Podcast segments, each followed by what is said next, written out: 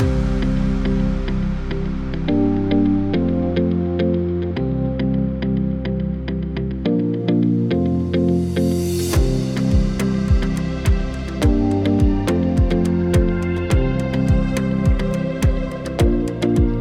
שומר סף מספר 85, ומאחר שאנחנו בתחילתו של שבוע הספר, אז זאת הזדמנות מצוינת לציין שהערוץ הזה אה, חוסה בחסות אה, הוצאת סלע מאיר, שבה גם יצא הספר שלי, שנקרא נעדים ונייחים, ואולי שמעתם עליו, והוצאת סלע מאיר זה הבית למחשבה השמרנית.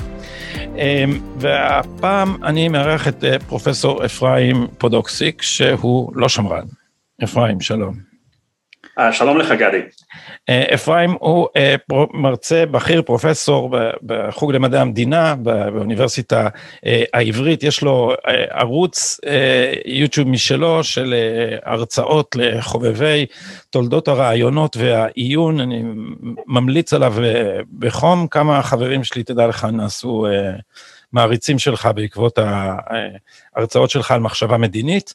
אה, והתחלתי בזה שאתה לא שמרן, כי בשיחתנו המקדימה אמרת לי שמייחסים לך שמרנות שעל לא עוול בכפך, אז איך זה קרה לך? Uh, זה לא עניין של עוול, אני חושב שכל תפיסת עולם היא תפיסת עולם לגיטימית, ואני מכבד כל סוג של דעה, בין אם היא סוציאליסטית, בין אם היא שמרנית ואחרת. אבל בוא נאמר הכבוד כלפי אדם מתחיל מהכבוד כלפי מי שהוא זאת אומרת למשל זה לא, לא נורא אין שום בעיה בלהיות סיני אבל אם יגידו לך שאתה סיני זה יהיה סוג של חוסר כבוד כלפיך. אז יש לי זהות מאוד, זהות פוליטית מאוד עמוקה זהות פוליטית ליברלית ואני ליברל גאה במובן הזה בכל הבחינות, מבחינה חברתית, פוליטית, כלכלית אה, ואני גם מסויג מלא מעט ממה שנקרא אג'נדה כביכול שמרנית, במיוחד בכל קשור לעניין החברתי וסוגיות אה, משפחתיות ודברים אה, כאלה. ליברל עד כדי ליברטריאן או לא עד שם? לא, לא, אני ליברל אירופאי, ליברטריאניות זה איזושהי מוטציה מסוימת שצמחה מתוך הנוף האמריקאי, אני חושב שההבחנה בסיסית בין ליברטריאן או מה שנקרא ליברטריאן לליברל שליברל אה, הוא רואה ערך בחוק ובשמירה הכללים וערך במוסד הזה של מדינה אה, כמשהו שמופקד על שמירה ואכיפה של החוק. לעומת זאת ליברטריאן הוא סוג של אנרכיסט למחצה, הוא תמיד נמצא באיזושהי מחלוקת עם החוק ועם כל סוג של כפייה ואני לא ליברטריאן כזה. הבנתי. אה, אה, אתה היית אה, בוועדה של, המקצועית של אזרחות במשרד החינוך, ורציתי לדבר איתך על זה, כי, כי כל הרעיון לפודקאסט הזה התחיל מפוסט שלך, שקראתי בפייסבוק, שבו זה היה לפני שימינה עשו את תעלוליהם, אבל אתה אה, הזהרת מפני בנט, זה תיאור נכון, אחרי שעבדת במשרד החינוך במחיצתו. נכון, נת... נתתי דוגמה של בנט, זה בעצם היה מזמן, אני כיהנתי בוועדה הזאת בין שנים 2011 ל-2015, אה, וכמה חודשים לאחר שבנט התמנה לשר החינוך, אני החלטתי אה, להתפטר. אה, ואני אגיד אה, למה, אני קודם כל אה, דמוקרט, זאת אומרת אני חושב שמה שצריך לקבוע את הקו המדיני זה החלטת הציבור, וכאשר הציבור הצביע עבור ממשלה ימנית ויש שר ימני, הוא חייב לבצע את מה שהציבור מבקש ממנו, אותו, ואותו דבר שר שהוא לא, לא נניח ימני ואז יש נניח דעות אחרות מהשר הזה אבל אני מוכן להיות באופוזיציה להגיד סליחה יש גם דעה אחרת. אז זה לחלוטין מקובל. מה שלא היה מקובל עליי זה שר uh, במקרה הזה נפתלי בנט שייצג את עצמו כשר של ימין קשוח. כאשר אני ידעתי מבפנים שמה שהולך להתבצע זה העמקה של מקצוע אזרחות לכיוון uh, של uh, שמאל, שמאל רדיקלי ואם הייתי נשאר הייתי כאילו משמש כעלה תאנה כי אנשים היו אומרים כן זה איזשהו סוג של כנראה בנט ואחרים מובילים את המדיניות הזאת כאשר אני ידעתי שלמעשה הדברים הפוכים, ואגב מאוד התפלאתי אחרי, אחרי שהתפטרתי ועוד חבר אחד בוועדה התפטר אחרי בערך שבוע רואיין בנט, נדמה לי בגלי צה"ל, ושאלו אותו מה אתה אומר על אותם חברי ועדה שהתפטרו, הוא אמר אלה אנשי שמאל שהתפטרו אה, אני לא יודע אם הוא הכיר את דעותיי או לא, אבל היה ברור לי שאין בדרך כלל בין אה, עמדותיו, אה, בין אמירותיו הפומביות לאמת שום קשר, בין אם מתוך רשלנות, בין מתוך זדון. אז מה בדיוק הוא עשה שלקח את משרד החינוך לכיוון, אני הייתי אומר פרוגרסיבי, אתה אומר שמאל רדיקלי. אני לא, לא רוצה להשתמש במילה פרוגרסיבי כי אני פרוגרסיבי, כן? השמאל הרדיקלי הוא מאוד, זו תופעה מאוד ריאקציונית. כן, אבל רגע, רגע, רגע, רגע, רגע. בז'רגון הנהוג במקומותינו, פרוגרסיבי זה נגיד אה, אה, אה, אלכסנדרה אוקזיו קורטז, זה לא שם, אתה לא, לא לזה אתה קורא שמאל רדיקלי. לא, היא ימי ביניים, ברור, ברור, ברור, אבל התוויות, אנחנו לא יכולים לשמור על עצמאות מוחלטת בתוויות, אז בוא נגיד ככה, העמדות שאתה קורא שמאל רדיקלי זה מה שבימין עכשיו קוראים פרוגרסיבי, זה תיאור נכון? וחבל מאוד. וחבל, אוקיי. וחבל מאוד. בסדר, גם ליברלי זה שמאלי, וגם זה חבל מאוד, כי ליברלי זה... אז זה רק באמריקה. רק באמריקה. רק באמריקה, רק באמריקה ובכל אה, כן. האקדמיה, כן. כן, אבל זה, זה עדיין זה, אה, כאילו חלק יחסית קטן של העולם. אז אה, אה, בכל מקרה, אה, העניין הוא שהוא לא לקח או לא לקח, כאילו, בעצם uh, המקצוע האזרחות היה נמצא במשבר או בבעיות עוד לפני שהוא הגיע למשרד החינוך, אה, והוא הציג את עצמו כאחד שיקדם את התפיסה שצריך להיות שם שינוי ואני עוד מעט אדבר מה היו בעיות, הבעיות המרכזיות. והוא מינה אה, יושב ראש אה, חדש לוועדה הזאת שקראו דוקטור אסף מלאך. דוקטור אסף מלאך היה איש של מכללה למדינאות. איש ימין איש ימין קשה, זאת אומרת איש ימין קש, הכי קשור שרק אפשר לדמיין בנוף, uh, בנוף האינטלקטואלי, יותר ימינה הצהרתית uh, מבנט.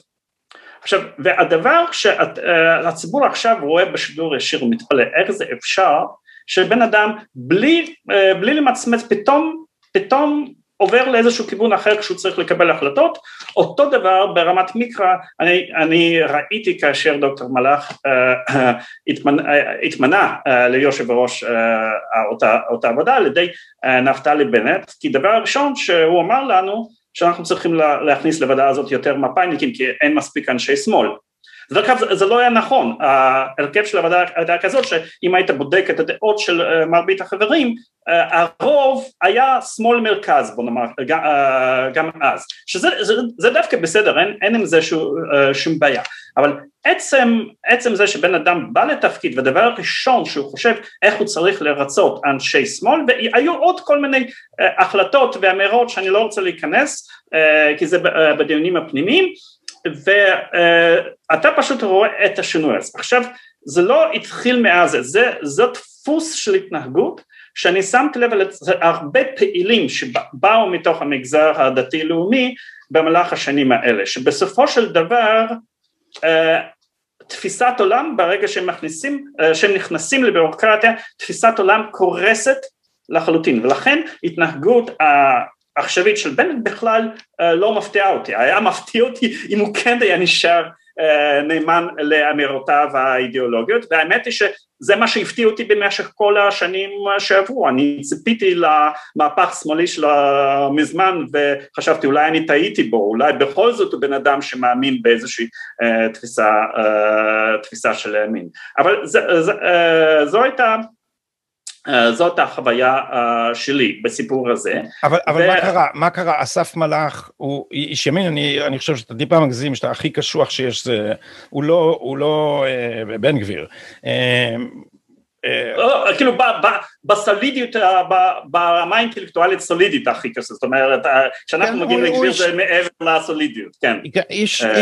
איש ימין, אני הייתי אומר, ימין השפוי.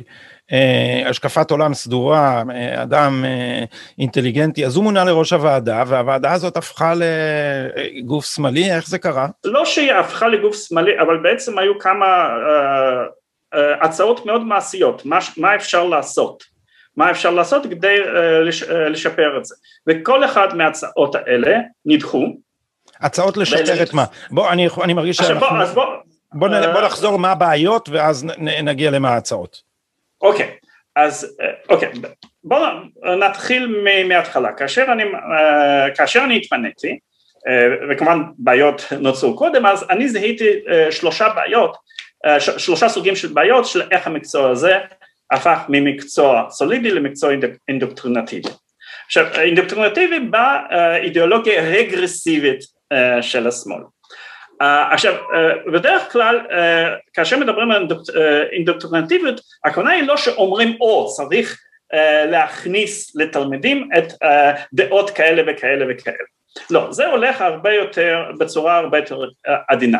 ויש שלוש, שלושה רבדים שבהם המקצוע הזה השתנה שאפשר או היה אמור לאפשר למקצוע הזה להפוך ליותר אינדוקטרינטיבי פעם, לפני שנות התשעים, המקצוע הזה היה מקצוע של ידע, כשאתה למדת את המקצוע הזה, אתה למדת על סדרי שלטון uh, במדינת ישראל, על דעות, עמדות שונות, ואתה קיבלת גוף ידע על uh, איך מתנהל פוליטיקה בישראל ואולי גם בחלקים אחרים של העולם. באמצע, באמצע שנות התשעים קמה ועדת קרמניצר שאמרה שבעצם המקצוע הזה צריך ללמד ערכים כן, עכשיו מה זה אומר ללמד ערכים? הצרות, כן. זה אומר לאפשר שיח חופשי בתוך הכיתה עם הבעה של דעות פוליטיות, זאת אומרת אתה לא לומד חומר, אתה מתווכח, דן בסוגיות פוליטיות וערכיות. ובהתחשב בזה שהרכב של המורים שמלמדים את זה, בדרך כלל הרכב של אנשים שמחזיקים בדעות שהם שמאלה מהמרכז, לא כולם אבל זה, זה הרוב, המצב uh, שנוצר זה שבעצם מוקצת שעת לימודים להטפה פוליטית ש, uh, של מורה שיש לו דעות, זאת אומרת זה להכניס בדרך מסוימת אפשרות למורה אה, להטיף לדעות מסוימות אה, לתלמידים. עכשיו בדרך כלל כנגד זה תמיד אומרים, מישהו אומר זה לא נורא אם, אם המורה יביע דעתו פוליטית, אני למדתי אצל מורה מצוין שהיה בדעות הפוכות ממני אבל אני מאוד כיבדתי אותו ואני דווקא מאוד התחזקתי בדעות שלי, אז נכון תמיד יש אנשים כאלה, אבל אנחנו במדיניות ציבורית צריכים לדבר ממוצעים.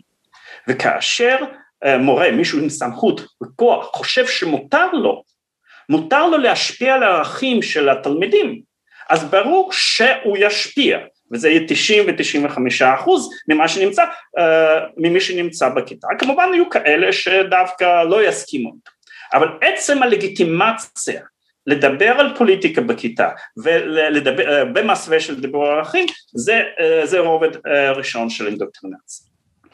הרובד השני הוא שבמקום ללמד חומר אה, עובדתי, אמפירי, המקצוע התמקד בלימוד של מה שנקרא שפת האזרחות.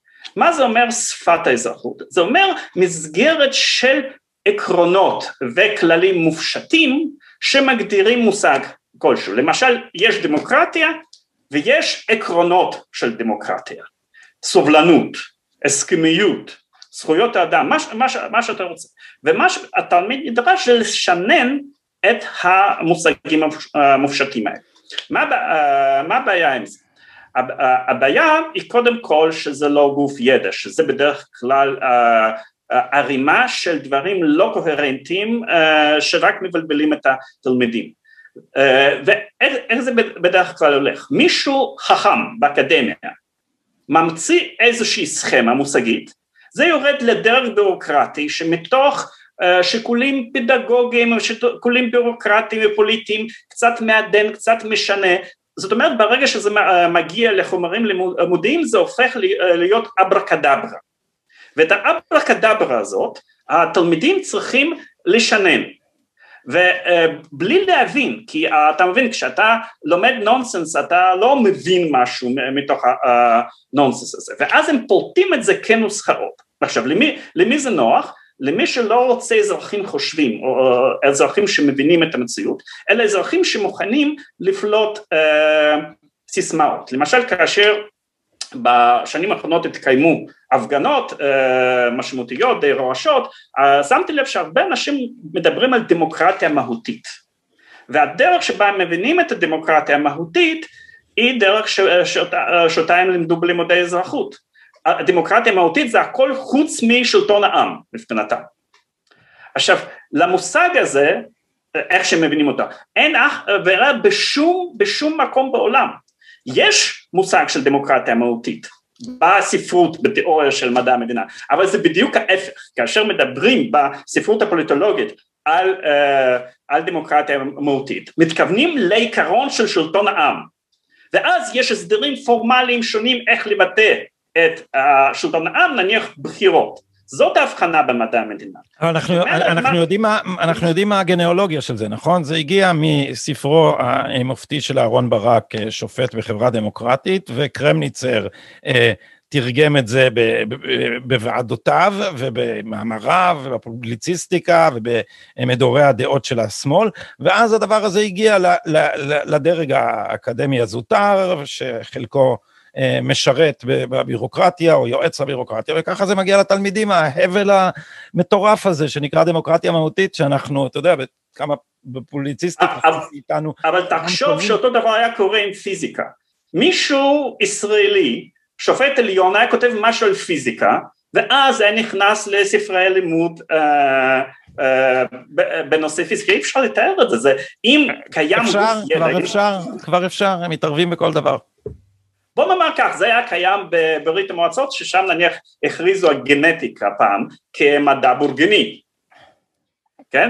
אז אה, אפשר, אבל בוא נאמר זה קצת, אה, קצת פחות uh, סביר. אז זאת אומרת, וזה גם חשוב שאנשים ידעו שרוב הדברים והמושגים האלה שלמדו ושננו לקראת בחינות, בחינות בגרות במקצוע האזרחות, אין, כאילו אין להם, אין להם שום בסיס בספרות הדיסציפלינרית, זה המצאות של כל מיני עסקנים כמו אהרון ברק, אבל גם הן מעוותות על ידי צרכים בירוקרטיים כאלה ואחרים שאתה כותב ספר לימוד, אתה צריך אישורים וכל אחד שקורא צריך להכניס תיקונים ולכן ספרי לימוד יוצ, יוצאים לא קוהרנטיים, כן? מישהו בעל דעות אה, שמאל הכניס את זה, מישהו בעל דעות ימין הכניס את זה, מישהו בלי דעות אבל עם אגו נפוח הכניס עוד נקודה ואז יוצא לך, יוצא לך מרק כזה שקשה מאוד להבין בו uh, משהו. אז uh, זאת הנקודה השנייה. הרובד השלישי אז היה שבעצם המקצוע uh, היה בנוי ככה שהוא היה נותן לגיטימציה לדעות של קצוות. איך זה? אני לא אוהב את הביטוי מדינה יהודית ודמוקרטית, אבל uh, אני חושב שהוא ביטוי קצת רשלני, אבל אנחנו מבינים על מה מדובר ואני חושב שמדובר בתפיסה חוקתית uh, קונסנסואלית של מדינת ישראל כמדינה יהודית ודמוקרטית.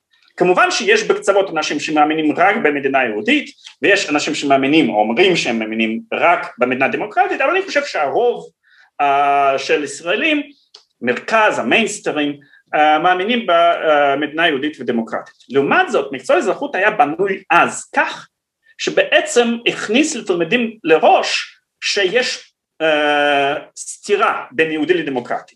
אז הוא לא אמר תבחרו דמוקרטיה על פני יהודי, אבל הרי זה ברור כי אה, אם רוב, רוב האנשים שנתקלים בזה וחושבים שאין דרך ליישב בין שני הדברים האלה אומרים אוקיי אז אנחנו נצטרך לוותר ליהודי כדי, uh, כדי להיות uh, דמוקרטי. דמוקרטי. עכשיו כאשר בישיבה הראשונה שלי בוועדה במשרד החינוך אני הכנסתי ניסוח שנכנס לתוכנית הלימודים אני חושב שהוא עדיין נשאר שם uh, כדי להת, להתגבר על הבעיה הזאת ושם בסעיף שבו מדברים על סוגים שונים של, של תפיסות של זהות המדינה אני כתבתי וזה הוכנס לתוכנית הלימודים שיש כאלה שחושבים שמדינת ישראל היא מדינה יהודית של כל אזרחיה מדוע בנוסח כזה?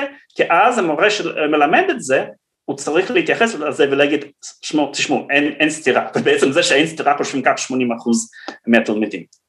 ואחד הדברים שקרו לי אז בשנת 2011-2012 ואני uh, uh, בכל מיני אמצעים בירוקרטיה ניסתה להוציא את הדבר או לא, למד, לא, לא ללמד את הדבר הזה כי זה לחלוטין מתנגש עם התפיסה שצריך ללמד שיש פער בין יהודי לדמוקרטי. אלא לפחות מתח אם לא סתירה, כן. כן. כן. עכשיו, זה, אתה יודע, בניסוחים של אהרון ברק, בניסוחים של אהרון ברק זה מדהים, כי הוא הצליח לעשות את זה, להגיד ש, שזה שתי מערכות ערכים. אז זאת אומרת, כשהוא מדבר על זה, אז צריך ליישב בין ערכים יהודיים לערכים דמוקרטיים. זאת אומרת, האנשים האלה בכלל אין להם מושג מה זה הגדרה עצמית, אין להם בכלל מושג מה זה מדינת לאום, אין להם בכלל מושג מה זה רצון הציבור, זה פשוט מטורף, הז'רגון שמכניסים. האם היית קורא לזה פוסט ציוני או פוסט לאומי? קודם כל אני, אני הייתי קורא לזה נבער, ונבער זה תמיד יותר גרוע מפוסט ציוני אפילו. למה זה נבער? כי כאשר אנחנו מדברים על מדינה יהודית או ערבית או רב לאומית אנחנו מדברים על האופי התרבותי של מדינה. כשאנחנו מדברים על מדינה דמוקרטית או לא דמוקרטית אנחנו מדברים על האופי המשטרי של המדינה. זאת אומרת זה בכלל שני מושגים ברבדים שונים. מדינה יכולה להיות יהודית ודמוקרטית, יהודית ולא דמוקרטית, לא יהודית ולא, אה, ודמוקרטית ולא יהודית ולא דמוקרטית. למשל, אוסטרו-הונגריה הייתה אימפריה קיסרות של אה, רב לאומית, מה שהיו אומרים כאן כל אזרחיה, אבל הייתה לא דמוקרטית. אז אה, יש, יש כאן בלבול נורא. עכשיו... האימפריה האבסבורגית בהחלט הייתה לא יהודית ולא דמוקרטית, אבל, אבל נכון, אחת הטענות, נכון. אבל, אבל, אבל מערכת המשפט מבקשת להפוך אותנו למדינה לא יהודית ולא דמוקרטית. אני, אני שם את ההערה הזאת בצד. אה, כן, כי, זה, כי אני, אני פשוט מספר לך מה אני, אני ראיתי. כי מרתק אותי מה שאתה אומר משרד החינוך. אותי מה שיותר uh, חשוב, כאילו, את, uh, אני אגיד כך, uh, בוא נאמר, אף אחד לא, אף אחד לא נצחי. אני, אתה לא נצחי, גם העם היהודי לא נצחי. אבל יש דבר אחד שהוא נצחי, זה האמת והידע. וברגע שפוגעים בשכל הישר זה, זה, זה משהו שאני כאילו אי, אפשר לעבור על זה אה, אה, סדר היום. עכשיו אה, אז ככה אה, וכאשר אני כיהנתי ב-2011 עד 2015 זה עדיין הייתה ממש, ממשלה אה, ממשלת ימין שהצהירה שהיא אה, אה, רוצה לשנות את מקצוע האזרחות וניהלנו שם ויכוחים ומאבקים, אפשר לומר שהרובד השלישי הזה מותאם.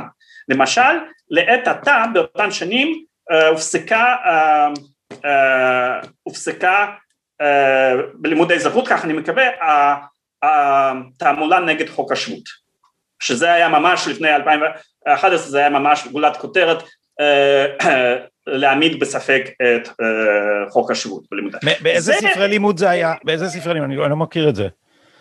עכשיו, um, עכשיו עוד, uh, עוד דבר אחד. לא, רגע, רגע, החומרים... ממש הטפה כן, כן, כן, נגד כן, חוק כן, השבות?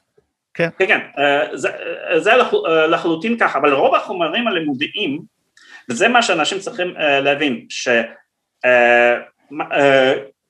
uh, uh, אתה מסתכל מזווית מלמעלה, מאיזושהי פרספקטיבה ספרי לימוד או מדיניות כללית זה לא תמיד מגיע לשטח, מה שמגיע לשטח זה החלטות ביורוקרטיות אופרטיביות. חומרי לימוד שנכנסים לכיתה ושהמורים משתמשים בהם זה לא, ולא בעיקר ספרי לימוד, זה כל מיני חומרים אינטרנטיים, זה uh, מה שמידע uh, שהמורים מקבל uh, בהשתלמויות, זה מה שמפקחים אומרים, אומרים למור, למורים ללמד. ברובד הזה היה מקובל והיו המון חומרים ואני כרגע, אה, זה היה לפני אה, עשר שנים, אבל חומרים רבים אה, שדיברו על הבעתיות של חוק השבות, כמובן זה פלורליזם, אפשר להיות בעד, אפשר להיות נגד, דרך אגב אף אחד אז לא חשב שאפשר להיות בעד או נגד חוק כבוד האדם וחירותו, רק חוק השבות, כן, אבל זה, זה היה נושא מאוד משמעותי אז בלימודי האזרחות, ואני חושב שאנחנו הפסקנו את זה. עכשיו אבל הבעיה היא כזאת, אה, אה, אם אתה אפילו ברובד הזה מצליח בנקודות, המסגרת הכוללת שמאפשרת אינדוקטרינציה נשארת, וברגע שיש שר ממפלגת ימין או ממשלת ימין, האינדוקטרינציה מוקפאת, אין התקדמות לכיוון רגרסיבי, אבל המערכת מוקפאת עד שבאה ממשלת שמאל, עוד מעט אתה תראה, אתה תראה איך זה ייראה, זה יהיה הרבה יותר מעבר לחוק השבות. עכשיו, ומה הדרך בעצם, מה הדרך, מה הייתה הדרך uh, לתקן את זה? ניסינו שני, שני דברים במהלך uh, אותן שנים. דבר ראשון להכניס ספרי לימוד נורמליים ונכון ספרי לימוד השתפרו כן? אז הוצאו מהם דברים uh, שערורייתיים uh, ספר, ספרי לימוד קצת זזו לכיוון קונסנסואלי ב, uh, בתקופה הזאת. אלא מה?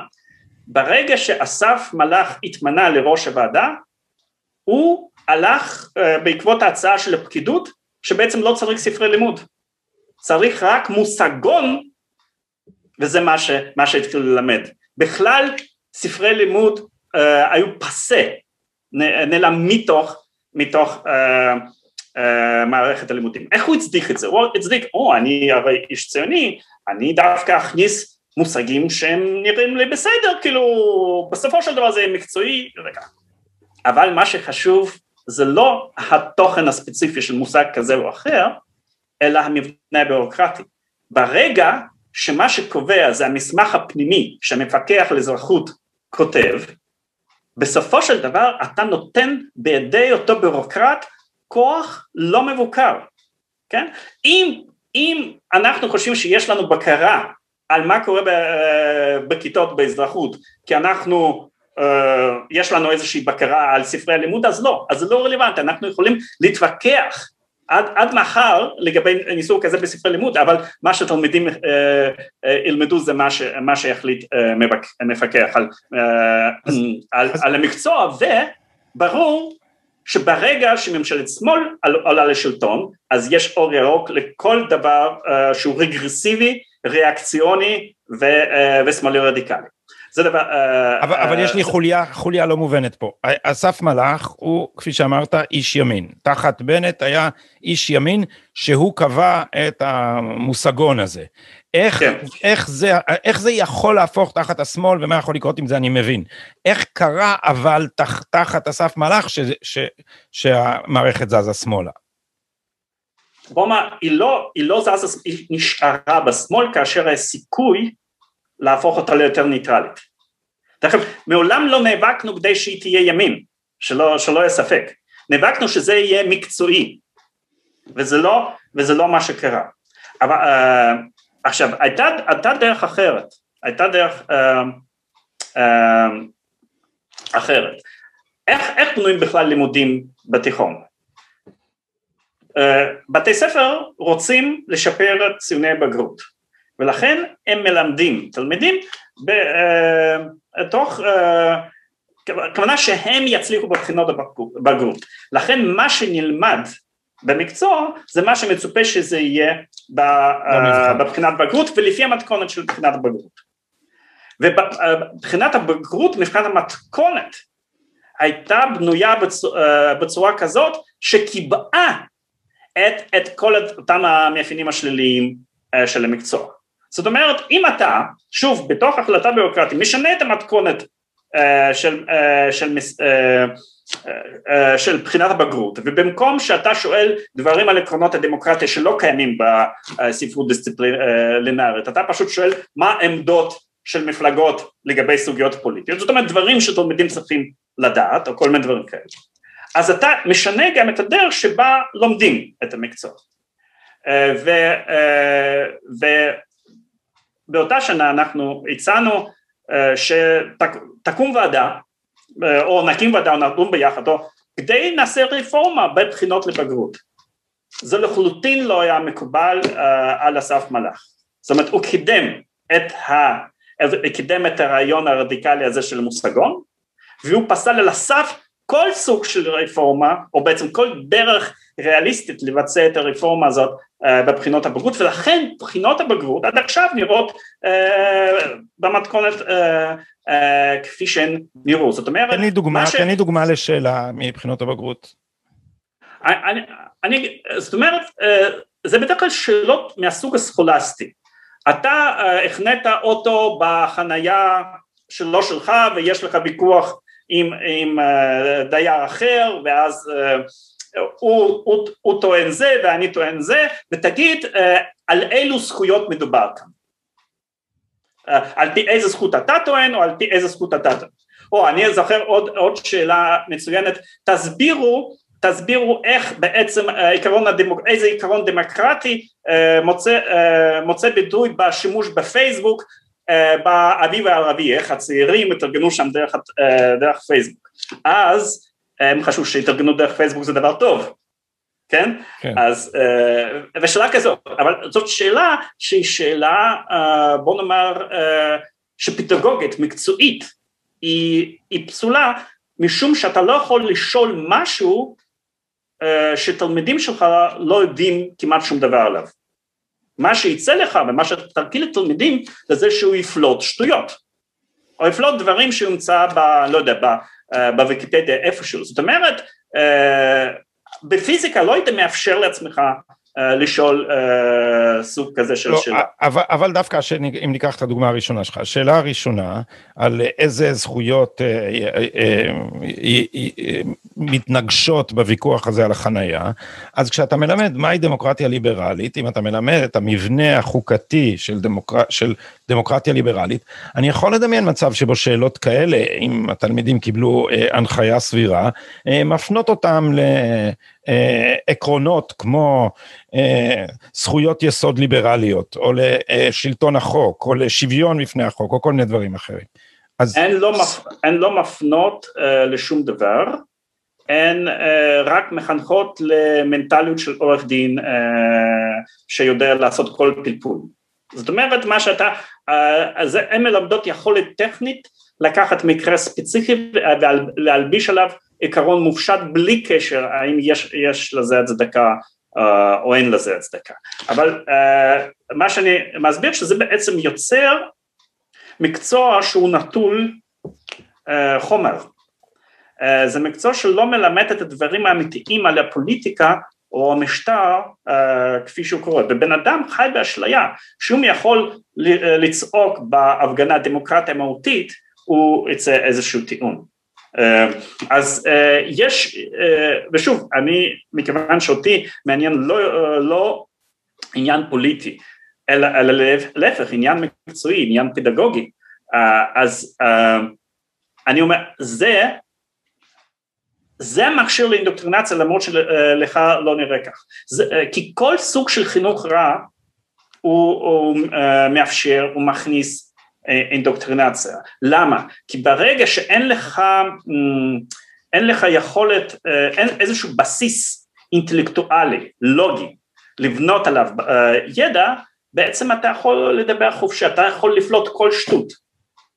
ואז אנשים מאבדים יכולת לחוש מי בעצם אומר לך את האמת, מי מתייחס לעובדות, ומי סתם אומר, אומר משהו. תשמע, זה דרך אגב, זה ה... אה, אם אנחנו חוזרים לבנט, זה, אה, זה סוד הצלחתו. זה בן אדם פשוט אומר דברים שמנותקים מהמציאות, ואנשים אנשים, אבל הם נראים, כל אחד מהדברים האלה נראה כאילו לחלוטין בסדר, איכשהו זה מסתדר, ואנשים לא יודעים איך אני, איך אני אבחין בין אמת לשקר. זה שאנחנו הרגלנו אנשים סתם לשחק עם המושגים האלה, במקום לשאול מהי המציאות.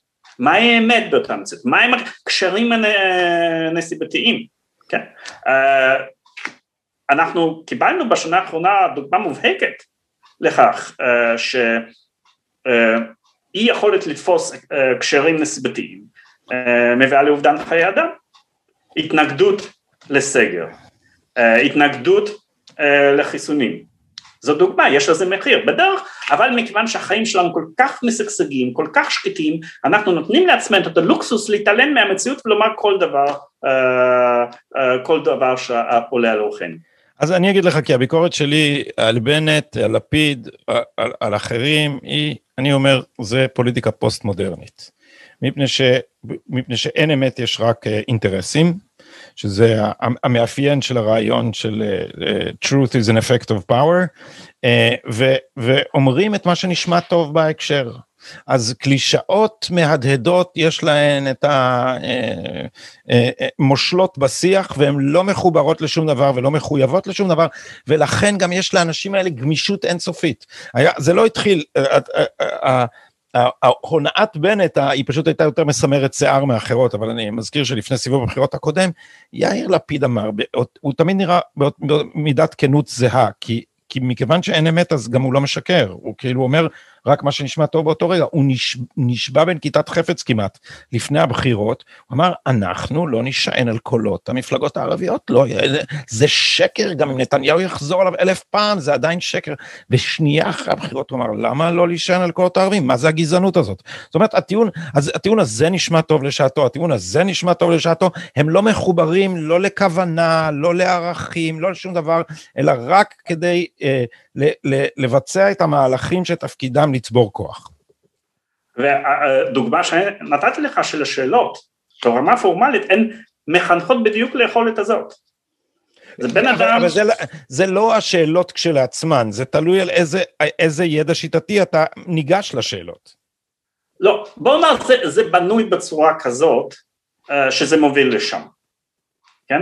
אז uh, אתה יכול בעולם, uh, אם היית מבקש ממני לכתוב uh, בחינה אינטליגנטית במתכונת הזאת, אולי, uh, לא הייתי, אולי הייתי לוקח על עצמי את המשימה ואחרי כמה שעות של מחשבה מאוד uh, uh, מעמיקה הייתי, הייתי מצליח לעשות משהו שהוא בעל ערך. אבל צריך לחשוב שמי שכותבים את הבחינות האלה הם פקידים, אז יש להם מתכונת, ואז הדבר הזה נכנס, עכשיו שוב אני אומר, סובייקטיבית זה לא בהכרח כשמישהו כותב בחינה כזאת, זה לא בהכרח אינדוקטרנטיבי, וחלק מהאנשים האלה לפחות כן מנסים לעשות את זה יחסית ניטרלי, התוצאה יוצאת אינדוקטרנטיבית אה, במובן הזה. עכשיו, אה, אבל זה כל עוד נניח הימין היה פשוט, עכשיו אתה תראה במשרד החינוך אה, תופעות אחרות לגמרי, כי המנגנון של אינדוקטרינציה נשאר. והמנגנון של אינדוקטרינציה נשאר לא בגלל ההתנגדות של הפקידות הרדיקלית, כי זה משהו שכמובן אה, צריך לקחת בחשבון שהתנגדות כזאת תהיה. אה, המנגנון הזה נשאר, כי אני בכל צומת מכרעת שהיה צריך לקבל החלטה, לא החלטה פשוטה, לא החלטה הירואית ומורכבת אלא החלטה פשוט נורמלית אה, ניהולית אה, והיה אפשר לעשות א', ב', ג' כדי לחלוטין לשנות את זה בצורה מאוד יעילה. תמיד היה מישהו בתוך המערכת ומישהו שהיה מזוהה בדרך כלל עם, אה, עם הימין עם, או ימין מרכז או אפילו ניקח ימין עד שמאל מרכז כי השמאל מרכז הוא גם ציני שהיה פשוט היה פשוט אה, עושה משהו שלא היה מאפשר להתקדם הלאה, פשוט היה מנטרל את המהלך הזה. מתוך רציונל הכי הכי אה, אה, טיפשי, קטנוני, זה יכול להיות רציונל, oh, אני אולי איש כזה וכזה יכתוב נגדי מאמר בעיתון הארץ, ככה נאמר לי, גדעון סער פיטר את המחנך הגדול דוקטור צבי צמרת אחרי שהיו נגדו שני מאמרים, אה, מאמרי דעה בעיתון הארץ, זה נראה טיפשי, אה. למה? למה? זה בסדר, זה בסדר שכותבים, אני רוצה שיכתבו, אני כל כך uh, הייתי שמח אם היו כותבים נגדי בעיתון הארץ, כי זה, כי זה חגיגה, אני אוהב להתווכח. למה אתה עושה את זה לעזאזל? עכשיו, uh, או אני חושב אה, שאנחנו רואים עכשיו את התשובה, כל האנשים האלה, יש אליטה שמאלית שהם רוצים למצוא חן בעיניה. ההסבר הזה, ההסבר הזה שגרתי. אבל זה כל כך קטנוני. אה, זאת אומרת, ראיתי כן. פרופסורים עם קביעות, שהמוטיבציה שלהם הייתה שמישהו יחייך לי מחר בבוקר. והם פשוט היו נסוגים מכל החלטה נורמלית שעובדת לטובת הציבור. עכשיו אני לא יודע איך זה במדינות אחרות כי אני לא עבדתי בביורוקרטיות במדינות אחרות, אני חושב שזה אחרת. אני חושב שיש בעיה מאוד מאוד עמוקה בציבור היהודי ובעם ישראל וזה היעדר של תרבות של ריאליזם פוליטי, היעדר של תרבות של אה, מחויבות אזרחית. שאנחנו, אז... אנשים, כל אחד, כל אחד אה, מתנהג לפי ההיגיון של קהילה משפחתית. והיגיון של קהילה משפחתית זה דבר שמאוד מסוכן ברמה האזרחית. כי הקהילה המשפחתית שם האמוציות האלה, הרגשות, איך אני אסתדר איתו מחר בשולחן שבת, שם הם רלוונטיים. אבל כאן אתה לא משרת את המשפחה, אתה משרת את הציבור, והציבור הם תמיד זרים, הם אזרחים שווים, וברגע שהשיקולים האלה פתאום אה, יש, יש להם משקל כל כך גדול, זה הופך, אה, זה גורם לך אה, לקבל החלטות, החלטות מעוותות. זאת אומרת העובדה ששום דבר בעל משמעות לא השתנה במקצוע אזרחות, ואם השתנה השתנה לרעה בגלל המושגון הזה ובגלל ניטרול של יכולת בקרה, זה הכל בגלל, זה הכל בגלל הרצון של פלוני לשאת חן בידי אלמוני, בעיני כותבי מאמרים, ועצלנות, עצלנות של מישהו אחר ופחד של מישהו שיכתבו נגדו, נגדו מאמר, אתה יודע אחת מאקטיביסטיות של אזרחות פעם התקשרה אליי, היא נהגה משום מה להתקשר אליי אמרו לי אז, היא מאיימת עליך, אני אפילו לא תפסתי את זה, כי אני חי בתוך, אני לא הבנתי את השפה, את הקודים האלה. אז היא התחילה לומר לי שיש כבר עיתונאים ש, שחופרים, אולי יכתבו על זה, ואני מאוד שמחתי, אני מאוד שמחתי שיכתבו עליי אפילו משהו ביקורתי, זה כאילו נורמלי, לא? אתה לא רוצה שיכתבו עליך, אתה, אתה הרי חי חיים טובים, כל, כל שבוע כמעט יש נגדך מאמר בעיתון הארץ, אני, אני חולם על, ה, על, ה, על הסיטואציה הזאת. אה, אה, אה, יש בזה, כן, אני מודה שזה גם, אני אוהב ויכוחים, אתה יודע, אז אני, אני נהנה מהדברים האלה, גם כשההשמצות הן לפעמים אישיות. אתה צופה בתור איש מדעי המדינה במשבר של המערכת הפוליטית הישראלית, וזה לא, זה לא רק שממשלת הפיגולים הזאת קמה בגלל שקר והונאה, זה המערכת לא עובדת, משהו במערכת לא עובד, איפה אתה מזהה את הקלקולים שלה? אוקיי, okay. אני חושב שיש שתי נקודות, uh, נקודות, uh, אחת בעבר, אחת יכול להיות בעתיד, שאנחנו נכנסים למדרון חלקלק של לא להיות מדינה דמוקרטית. למעשה אנחנו לא דמוקרטיה מלאה מ-2019. למה? כי המרכיב החשוב ביותר של דמוקרטיה מתפקדת זה טוהר של בחירות. ובחירות זה כאילו ניסוי מדעי לברר באמצעות פרוצדורה מוסכמת מהי דעת הרוב. כמו, ברגע שניסוי מזוהם בצורה משמעותית, התוצאה לא בהכרח משקפת. ומה אנחנו רואים ב-2019? יש uh, משפט פלילי נגד ראש הממשלה, שזה ברור לחלוטין שלא הייתה שום הצדקה למשפט הזה, אבל ניהול של מערכות הבחירות תחת ה... אה, תחת, ה, אה, תחת משפט כזה, הוא מטיל צל כבד על אופיו הדמוקרטי אה, של המשטר, כי לא ברור עד כמה זה אותן תוצאות כפי שהיו אלמלא המשפט הזה. אז אנחנו, המשבר שלנו פשוט משבר של דמוקרטיה, דיברו המון שנים על משבר של דמוקרטיה, זה המשבר של דמוקרטיה הגיע, יש אנשים שלחלוטין לא, אין, אין להם איזשהו קשר לעמדות הציבור ובכלל אה, אחריות כלפי הציבור והם מקבלים החלטות שעלולות לזהם את התהליך אה, של בחירות ותוצאה מכך אנחנו קיבלנו ארבע מערכות בחירות כי התהליך אה, מזוהם. הנקודה בעתיד תהיה זה כל סוג של מניעה מ, מראש הממשלה כרגע להתמודד בבחירות ולהתמנות לראשות הממשלה כאן אנחנו בכלל נכנסים לזירה הפוטיניסטית, כי זה האמצעים, האמצעי האהוב על אה, סוג כזה של רודנים למחצה כמו פוטין, אה, אה, באמצעות רדיפה פלילית למנוע ממתנגדים להתמודד נגדו, או מתנגדים שהוא מפחד מהם. אני חושב שזה לא המקרה שדווקא ליברמן הוא זה שדוחף לחקיקה הזאת, זה לחלוטין סגנון, סגנון פוטיניסטי של פוליטיקה, ואם חוק מסוג כזה יתקבל, אנחנו כבר לא נהיה אה, מדינה אה, דמוקרטית בטוח.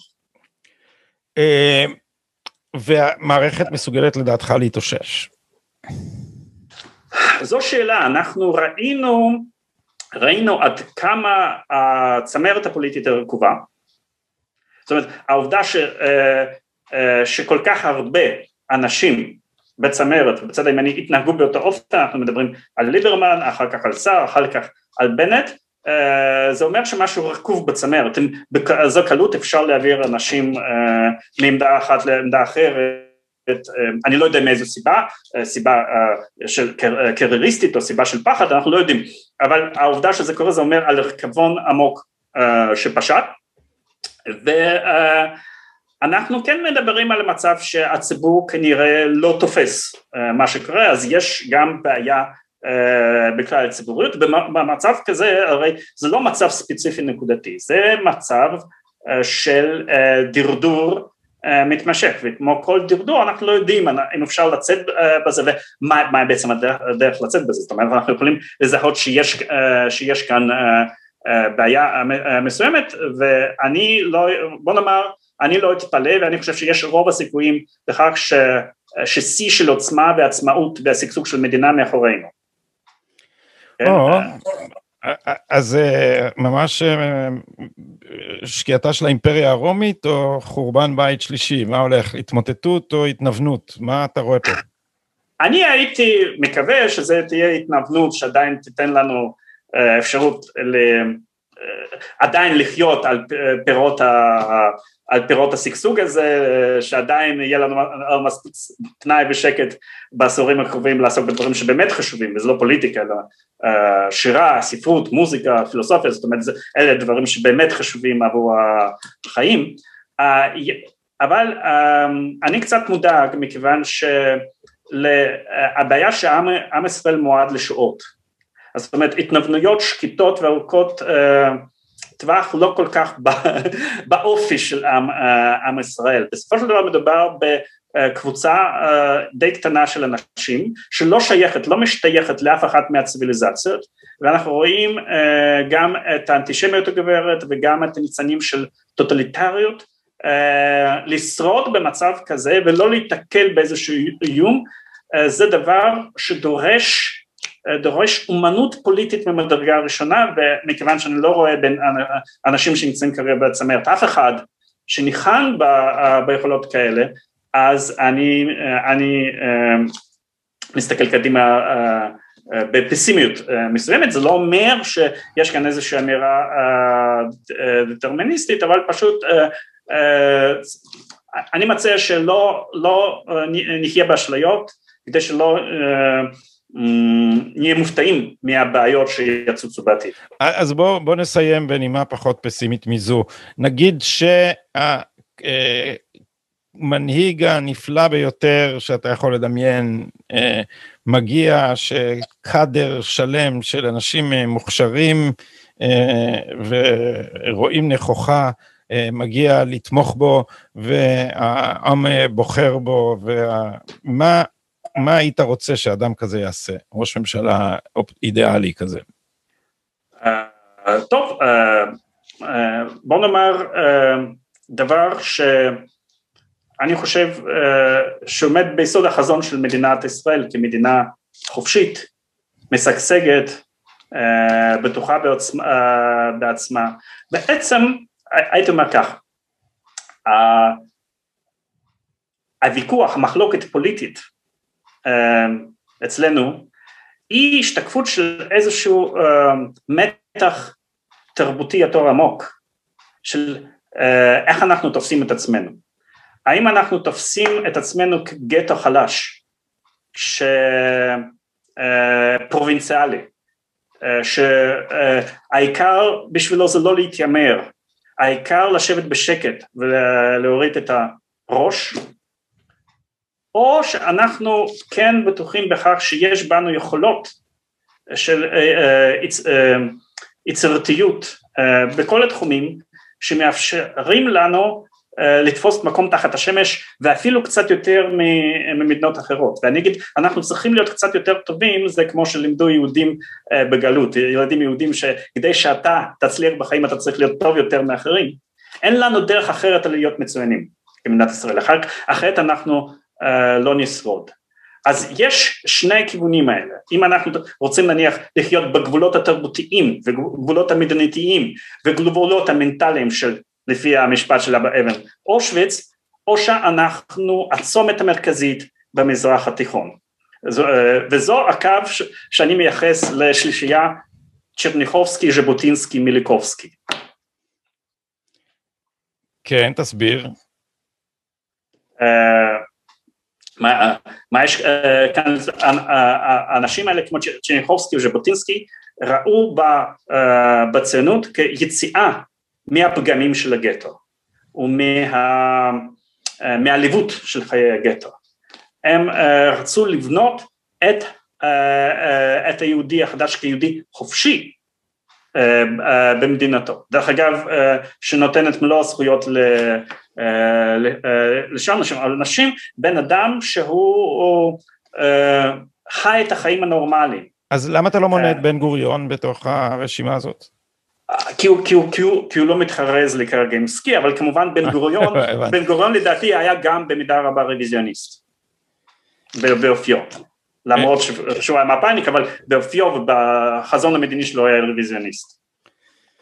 גם אלתרמן זה אגב.